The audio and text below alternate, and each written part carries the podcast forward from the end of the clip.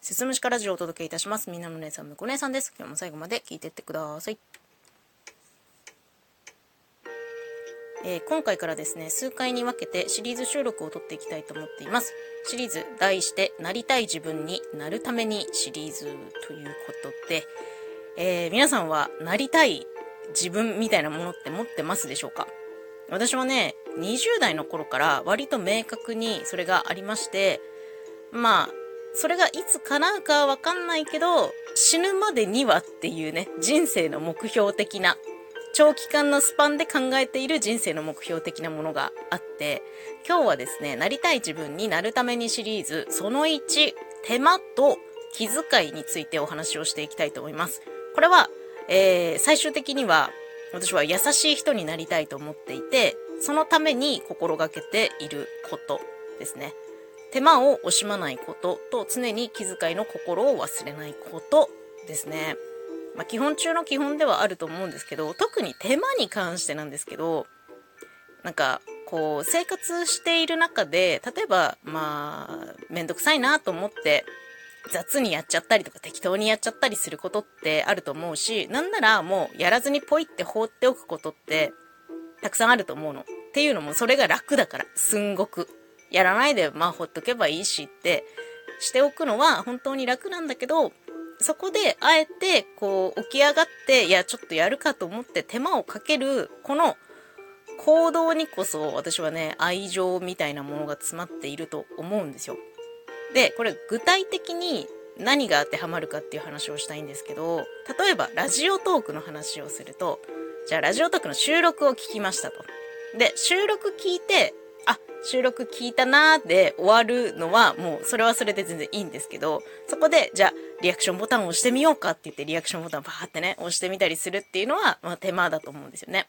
それともう一つ、やっぱりお便りね。お便り、その収録を聞いた感想をあえて言葉にして、その配信主さんにお渡しするっていう行為は、これはやっぱり手間でこう愛の詰まった行動だと思っていて、まあそういうことをあえて心がけてやる。後回しにしない。あえて言葉にするとか。だからいいなと思う収録は Twitter でシェアしてみたりだとか、お便り送ってみたりとか、あとはライブ配信をしていればあの収録すごく良かったですっていう感想を伝えてみたりだとか、そういう、まあ、手間と言ってしまえば言葉が悪いかもしれないんですけど、まあそういう行動ですね。それと、プラスアルファ、気遣い。これも、まあ基本なんですけど、まあ大人なんでね、あの、優しくしようと思えば、優しくできるんですよ。それはもう社会的な生き物として、もう当然備わっている性質だと思ってるんですけど、なかなかこう、細かいところまでというか、うん、目配せするのって大変だなとは思うんですけど、あえてね、その、相手の立場に立ってみたときに、じゃあ自分だったら何をされたら嬉しいだろうとか、今自分がこの立場に置き換わった時だったら、どういうことを考えていて、どういう不安があって、じゃあそれを解消するためには、どういう行動をとってあげたらいいんだろう、どういう言葉をかけてあげたらいいんだろうっていうことを、相手の立場に立って想像することで、えーこう気づかえることってたくさんあると思うんですよね。なので、まあ、別にそこまでやらなくていいんじゃないのって思われるようなことかもしれないんですけど、まあ、人から見たらおせっかいかもしれないんですけど、私は割とそういうことをやってしまうタイプというか、こちらとしては気遣いのつもりで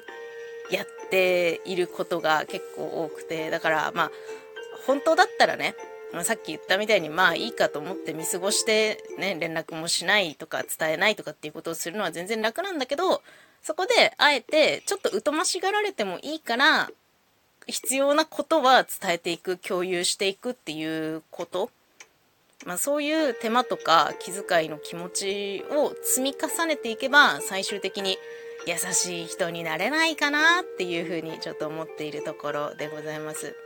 で、まあさっき言ったようにね、こう、社会人として優しさみたいなものは、まあ一応基本機能として備わってはいるんですけど、私がなりたい優しい人っていうのもそういうものじゃないんですよ。もう、こう、すべてを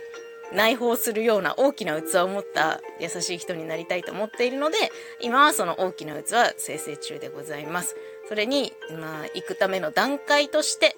まあ、ちょっとテクニカル部分、テクニカル的な部分として手間をかけることと、あと気遣いの心を忘れないことっていうことを心がけています。